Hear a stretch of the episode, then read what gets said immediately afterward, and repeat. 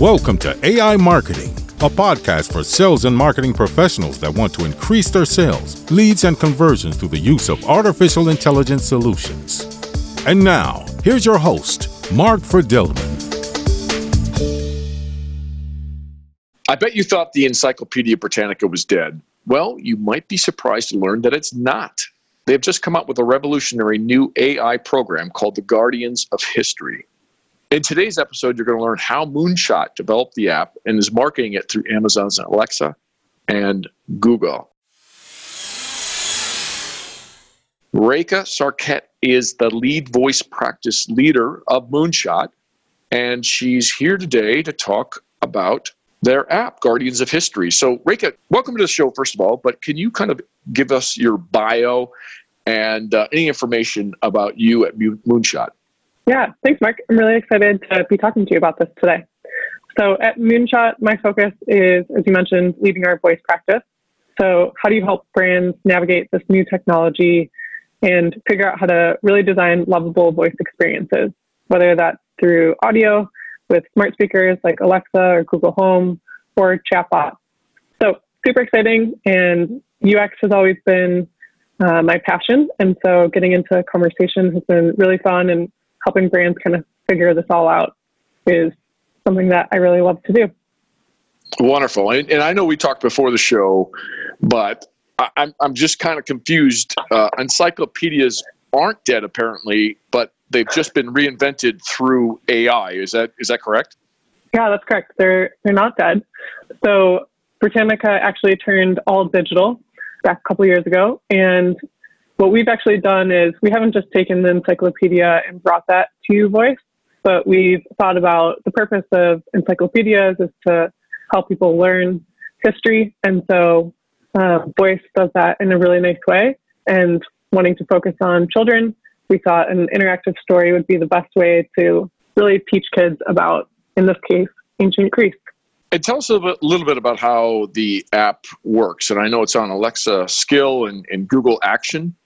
How it works? I mean, how do you get it? How do you launch it? What uh, What's the interaction like? Um, give us a little preview of that. Yeah. So to get it going, all you have to say is Alexa, open Guardians of History, or Hey Google, open Guardians of History. And then you're basically transported into ancient Greece, where the device will kind of guide you through. You'll have a couple opportunities or a bunch of opportunities to navigate your way through and go visit different parts Athens. And it's really easy to get started. And it's a nice interactive story that we really targeted 8 to 12 year olds for this uh, experience. And so wanted to make sure that it was interactive and engaging, but easy to use since there's no screen. Okay, so they, they what interact with some kind of narrator about ancient, ancient Greece or you know, some ancient world, and that that narrator kind of talks back to them or gives them more information, or are they led through some kind of a story?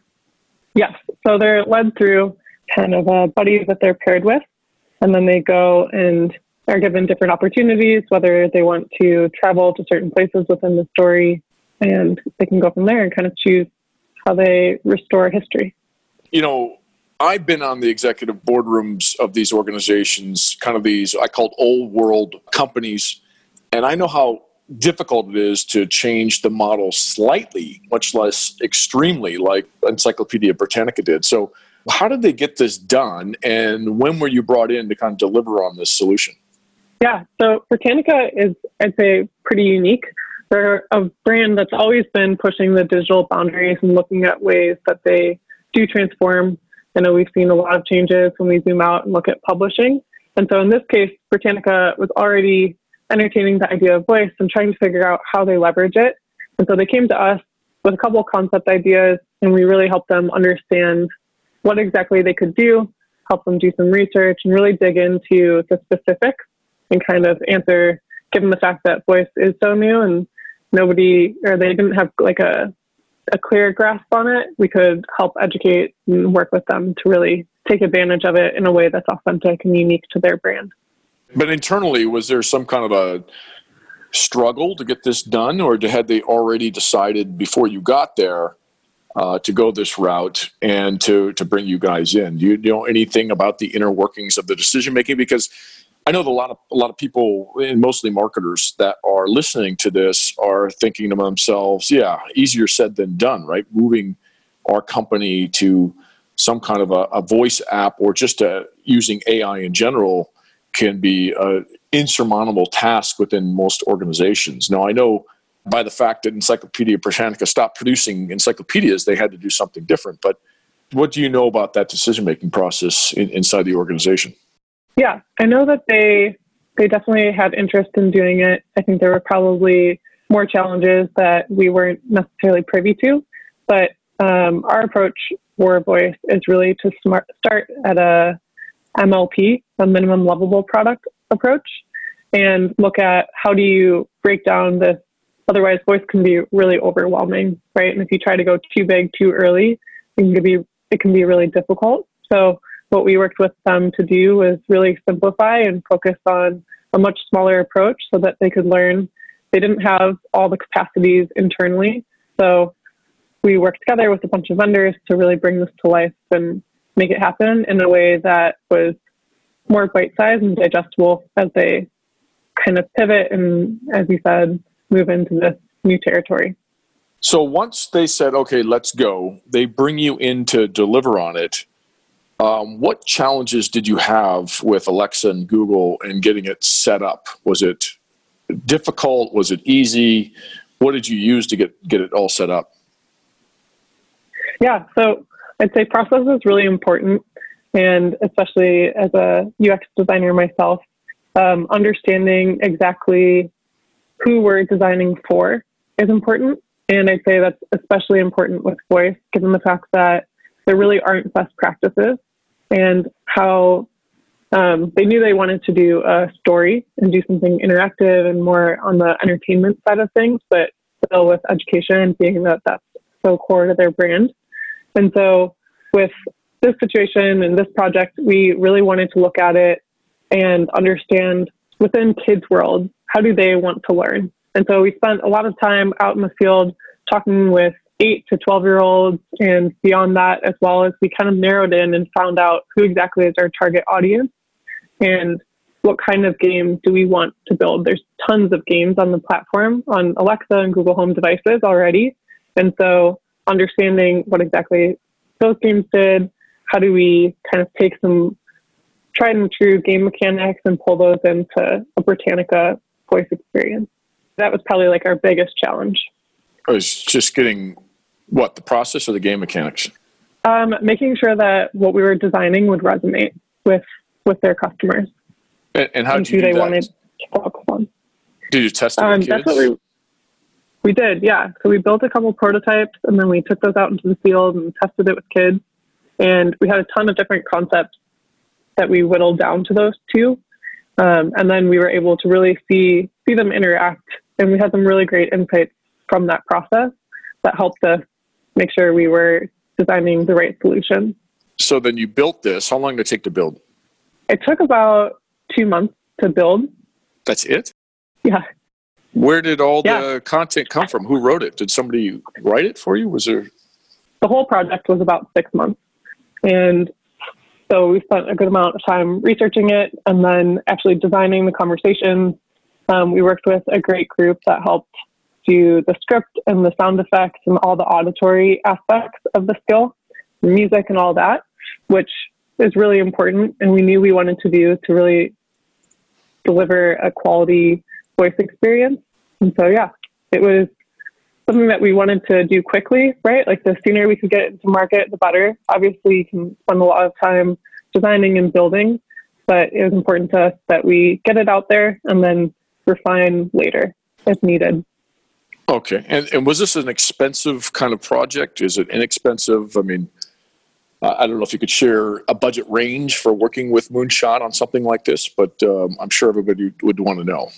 In my opinion, I'd say it's it's pretty inexpensive. I think you can you can accomplish a lot with a low six figure um, price tag or um, or potentially like a little bit lower. But we wanted to really deliver quality, and so being able to to have something and to be able to where there's already so much adoption within the devices themselves. So many people have Alexas and Google Homes.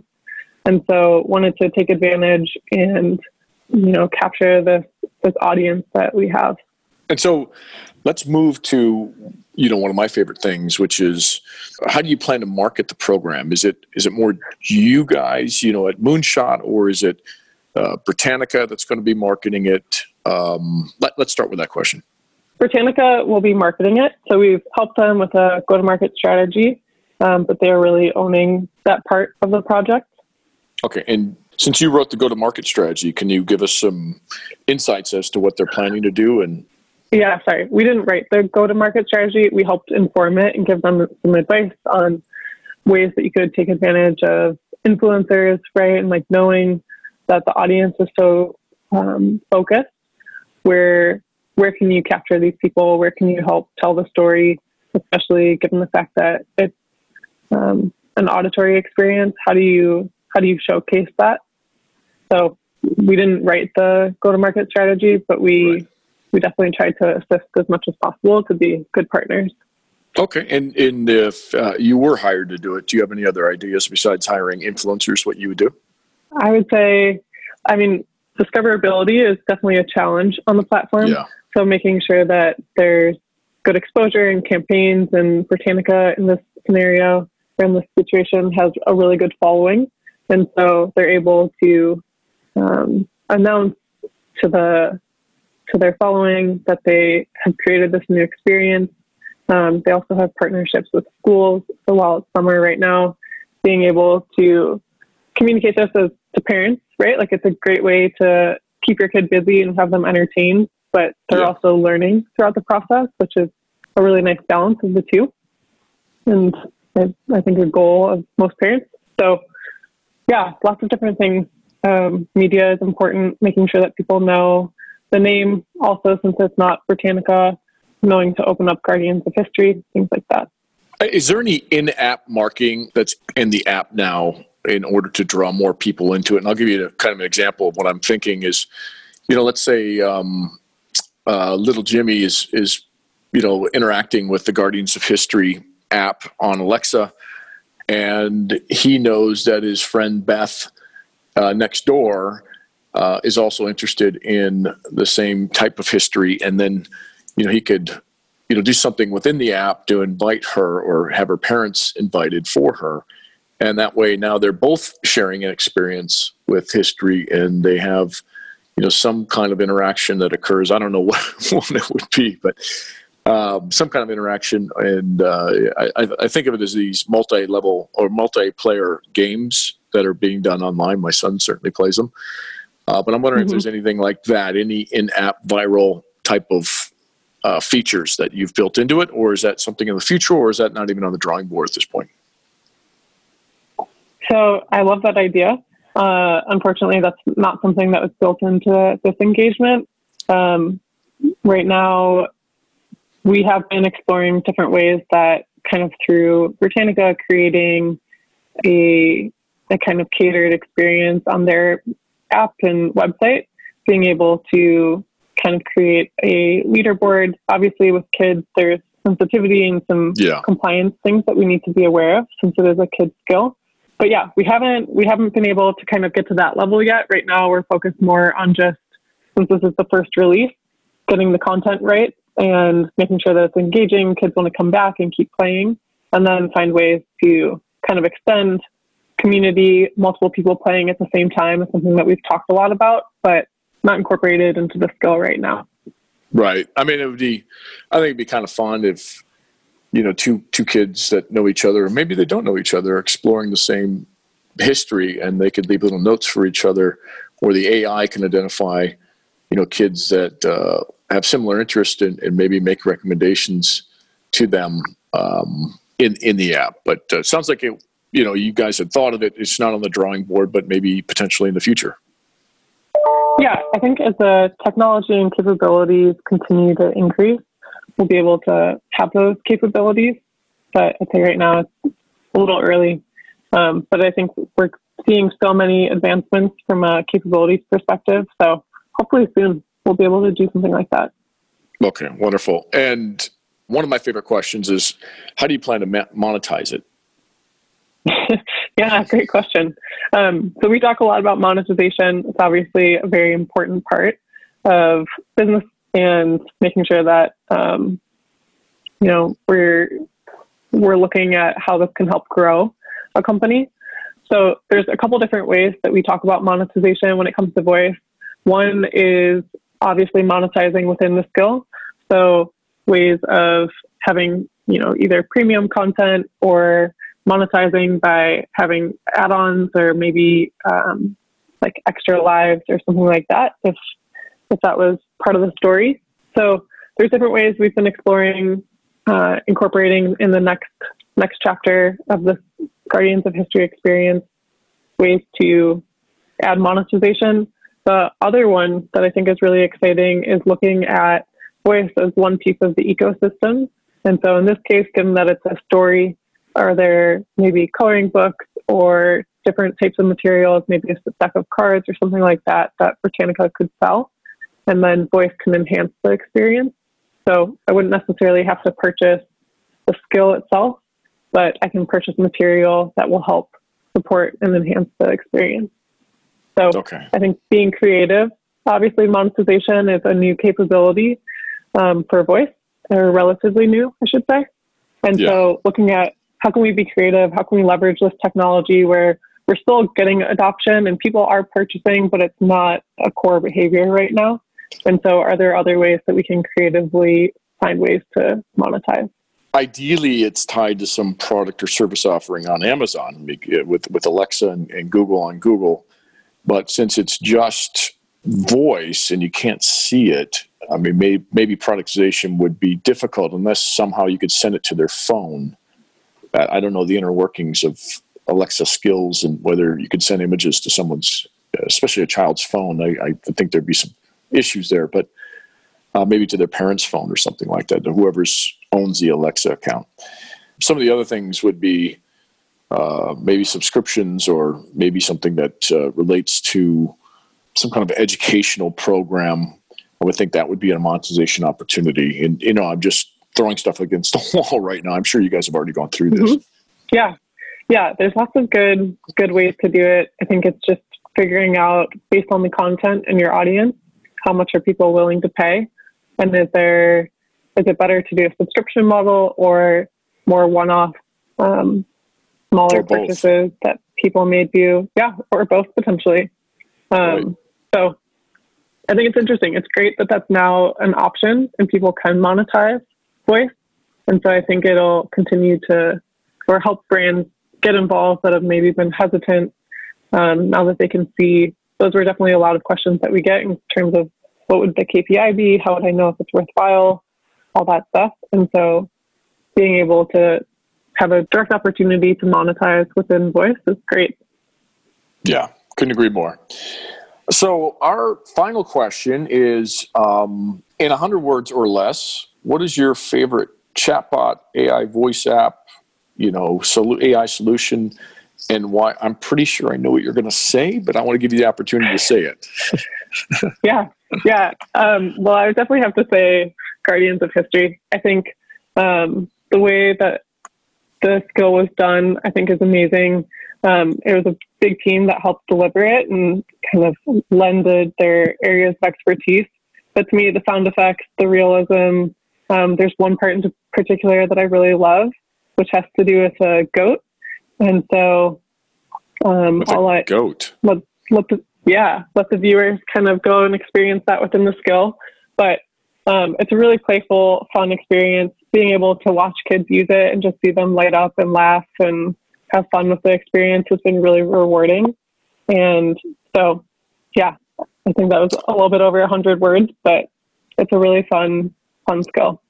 Wonderful. Well, we'll be on the lookout for the goat. I, I'm going to ask uh, Alexa to to to, uh, to go to the goat scene if that's even possible and see what happens. So, yeah. where can uh, our audience find more about Moonshot and Britannica and, and a lot of this, believe me, will be in the show notes. But I want to give you the opportunity to let them know where they can find you. Yeah, they can check us out online. Our website is moonshotio.com and you can learn about all of our service offerings. We do focus on voice, but we are um, a digital product studio that really is just about designing lovable experiences in whatever form that that makes sense. Um, so our website is great. You can check out our social media, of course. Um, find us on Twitter and Instagram, and pretty much any avenue. Yeah, and we'd love to connect and help brands figure this out. You know, voice well, has a lot of potential, but there's a lot of unknowns, and so helping people go through that process and connect them with their customers is is really fun and something that we love to do. Wonderful. And of course, as you know, if you're a regular listener, we have a chatbot on our Facebook marketing page. That is fanatics, facebook.com forward slash fanatics media. Just click on message me and you'll start the interaction with our chatbot. Our marketing quote of the episode get closer than ever to your customers, so close that you tell them what they need well before they realize it themselves. That is by, of course, Steve Jobs. If you enjoy our podcast, please write a review for us in the Apple Podcast app. Your reviews encourage us and help others choose our podcast. So, Reka, really appreciate you being on. And if you produce another one of these, I'm going to have you back on if you don't mind. Yeah, I would love to. Thanks so much, Mark. And everyone, feel free to reach out over LinkedIn as well. Um, just look me up, and I'd love to talk to you guys. This has been really fun. Thanks, Mark. Thank you.